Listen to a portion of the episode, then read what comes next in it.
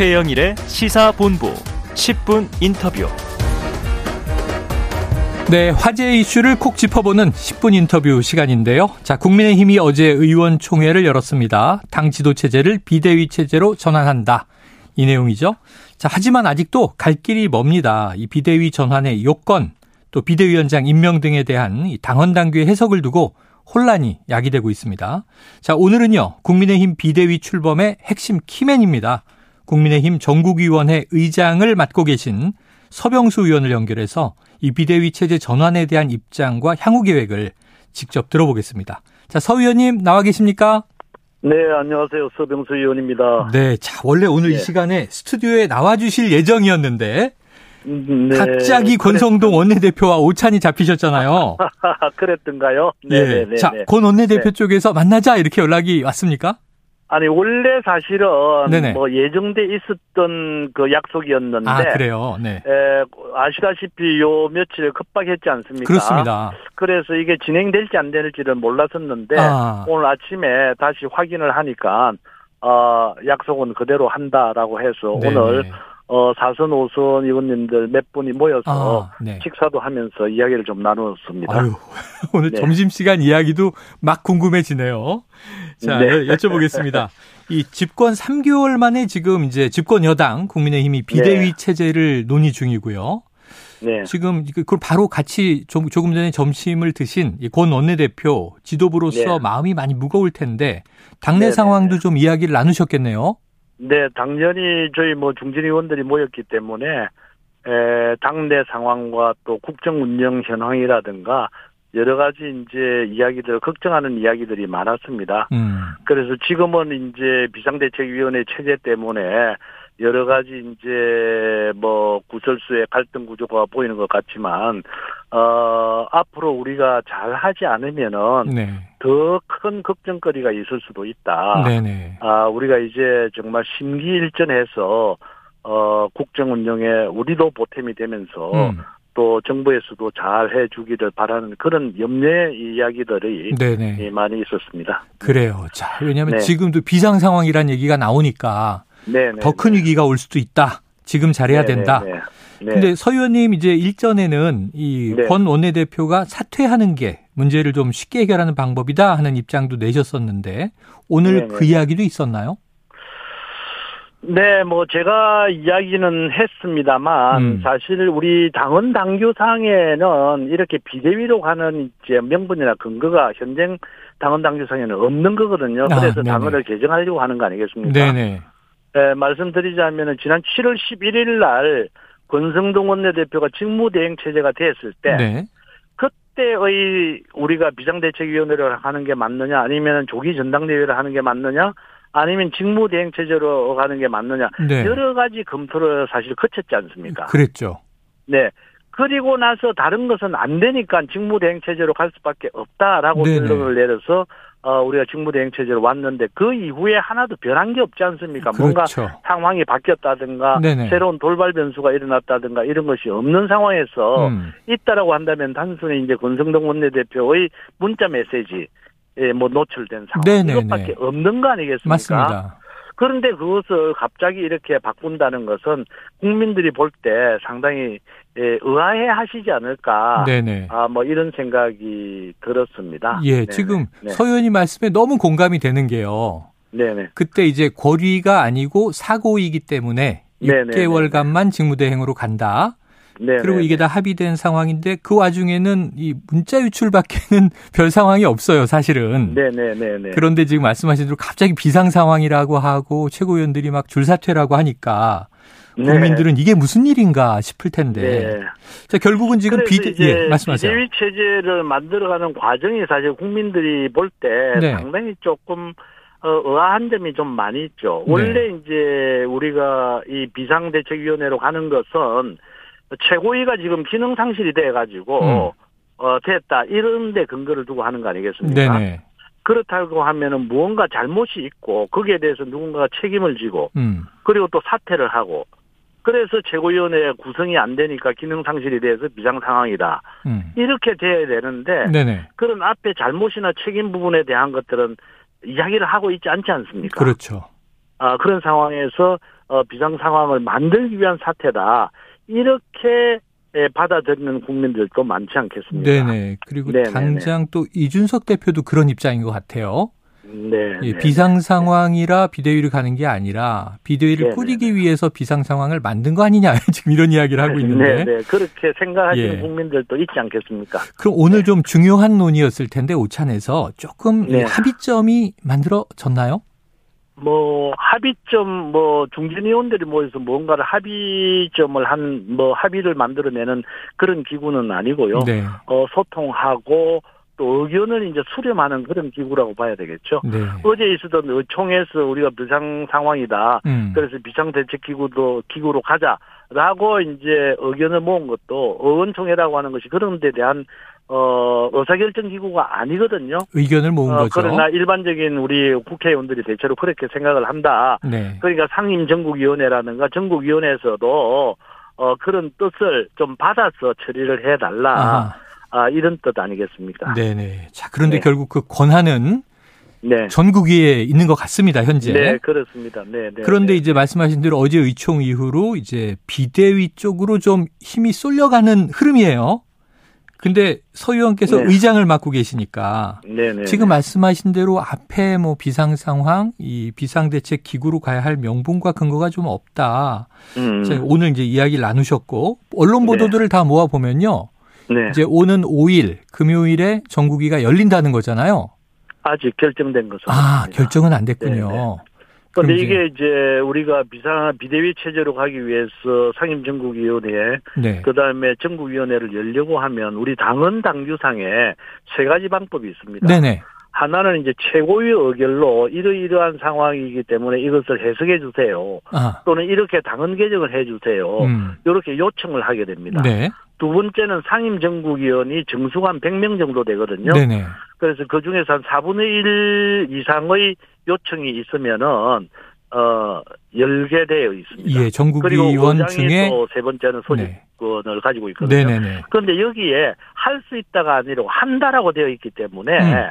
그런 의결이 있어서 요청이 있으면 상임정국위원회를 열 수밖에 없는 겁니다. 네네. 다만 그 결론은 상임정국위원회에서 어, 그 안건에 대해서 이제 토론도 좀 있어야 될 것이고 찬반 여부를 가지고 이제 결론을 내야 되겠죠. 아, 그럼 이번 주에는 열릴지 안 열릴지도 미지수고. 네, 또, 그런데 이게 예.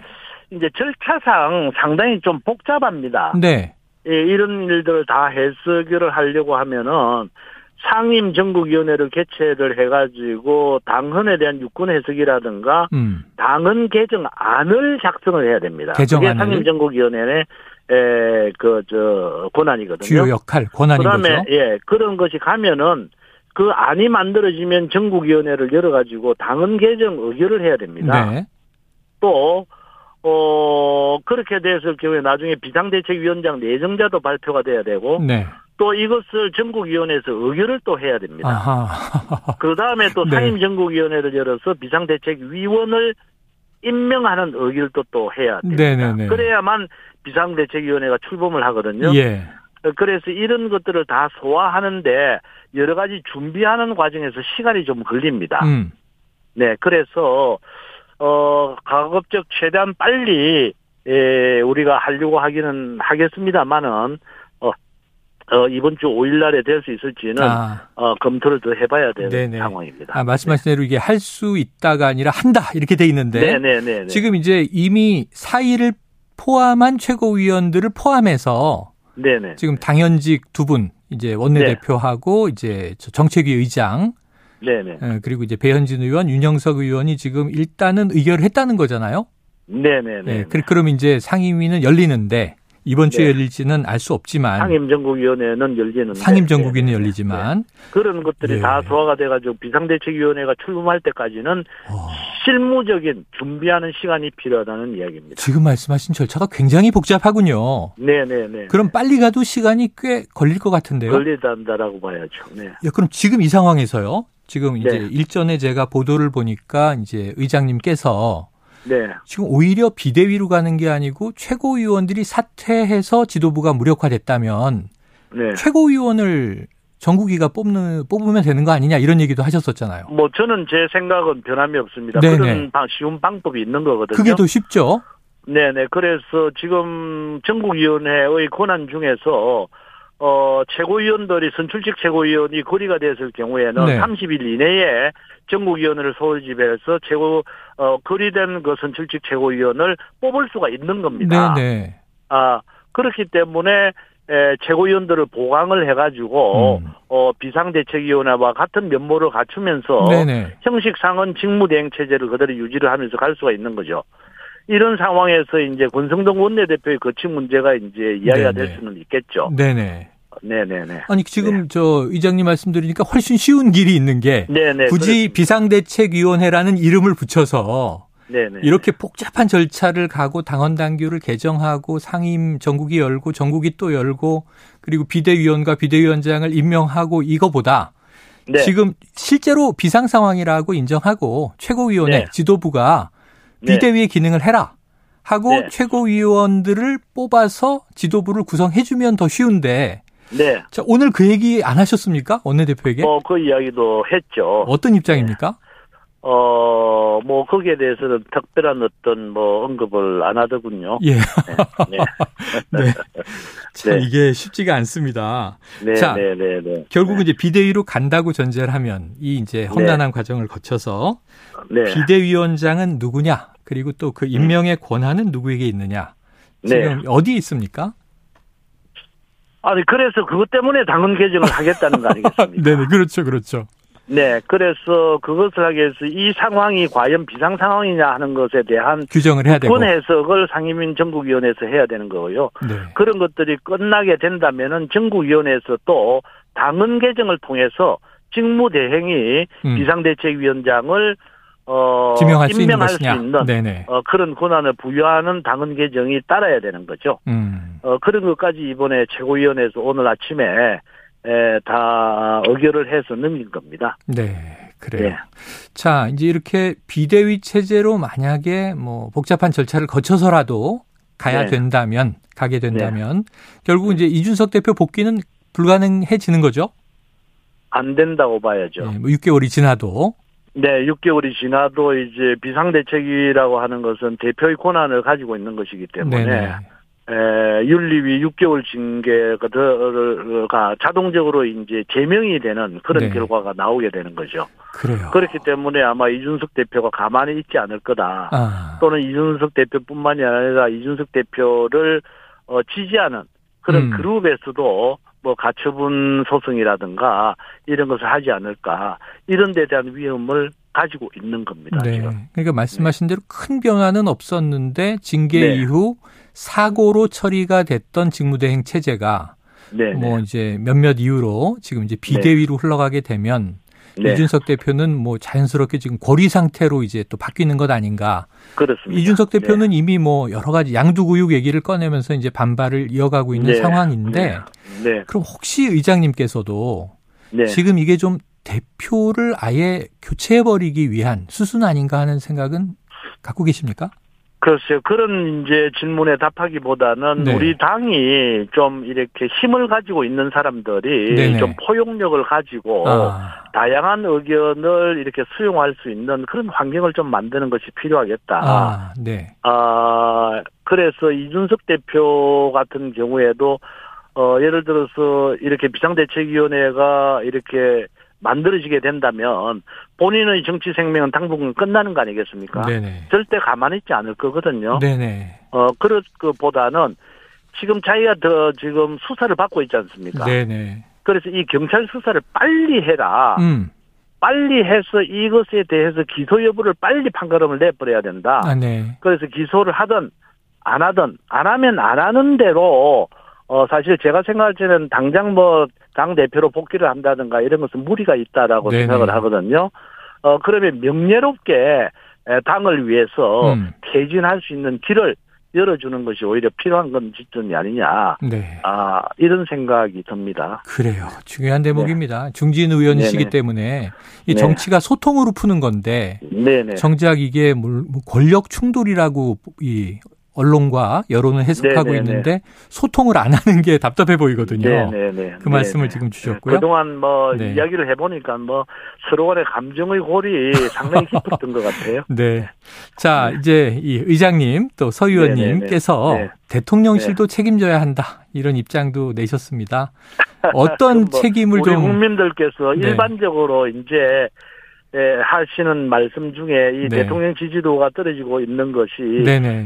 에, 꼭 당의 어떤 지도부의 책임만 아니지 않느냐. 네네네. 아, 그동안에 이제 어떤 국정 운영에 대한 잘못된 점이라든가 이런 총체적인 이런 잘못된 것들이 결집돼서 지지율로 나타나는 것이기 때문에 네.